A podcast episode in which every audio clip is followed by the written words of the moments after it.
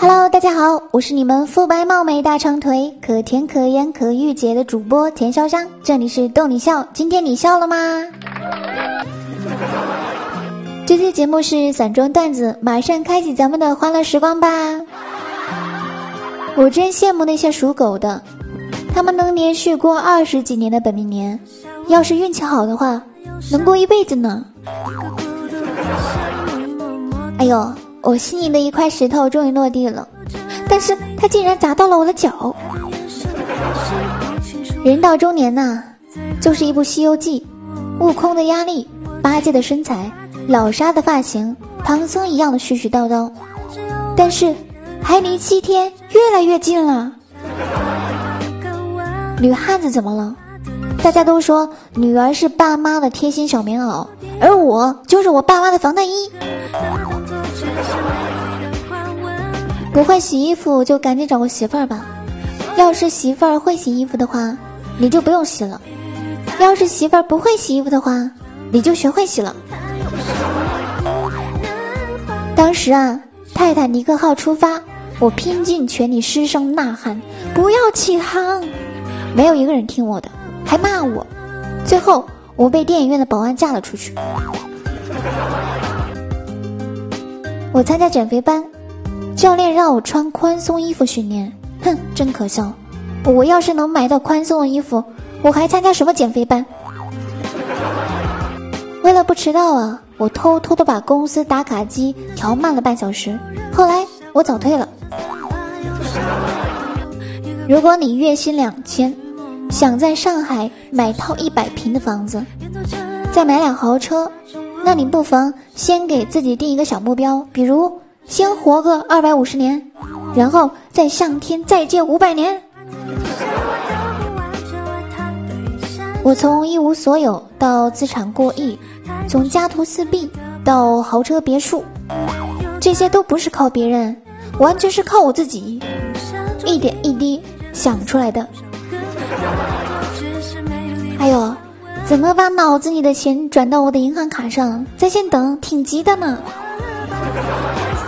从女性的角度来看，一件喜欢的商品打折了，把它买下来，并不是在花钱，而是在赚钱呢。我希望我的钱也能像我的袜子一样，要用的时候找不到，收拾的时候一大把。像我这种连名牌都不认识几个的人，有的时候。连别人在炫富，我都感觉不到呢。都说我脾气不好，哼，开玩笑。长得好看，脾气要是再好，那还得了？我小的时候以为公主在城堡里，长大了才知道公主都在 KTV 呢。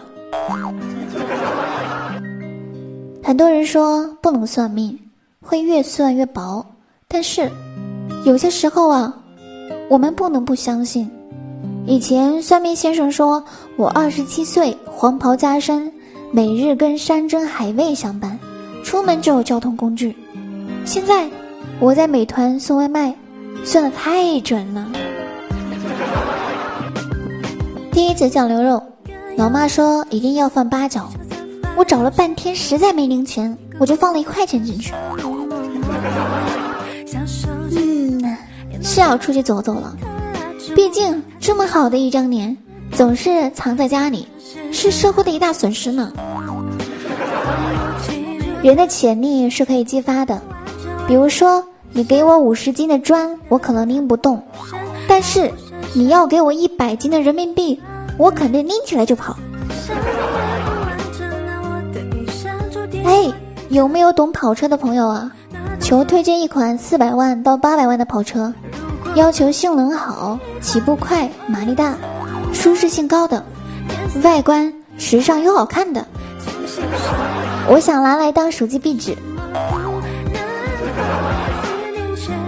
每次别人问我路，我都是瞎指的。第一呢，是因为我根本不认识路；第二呢，是为了给世人一个教训，不要随便相信长得好看的人。在学校啊。不能对着手机笑，老师会以为你在外面谈恋爱了。在家呢，也不能对着手机笑，家长会以为你在学校谈恋爱了。如果女朋友和一百万，你只能从里面选一个的话，你觉得你会假装考虑多久呢？你这么努力，忍受了那么多的寂寞和痛苦，可也没有见你有多优秀啊！每天闹钟响的时候，午饭吃饱后，周末休息时，我自己的雄心壮志就变得没有那么微不足道呢。如果你愿意一层一层剥开我的心，你会坐牢的。我跟你讲，总觉得自己的性格不适合上班，只适合拿工资。虽然说人生如戏，但是我觉得我的这部戏票房太惨淡了。别人的脸呢是七分天注定，三分靠打扮。你的脸呢，是一分天注定，九分靠滤镜。都说孩子是遗落人间的明珠，妈妈是上帝派来保护孩子的天使，而我则是上帝掉落的陀螺。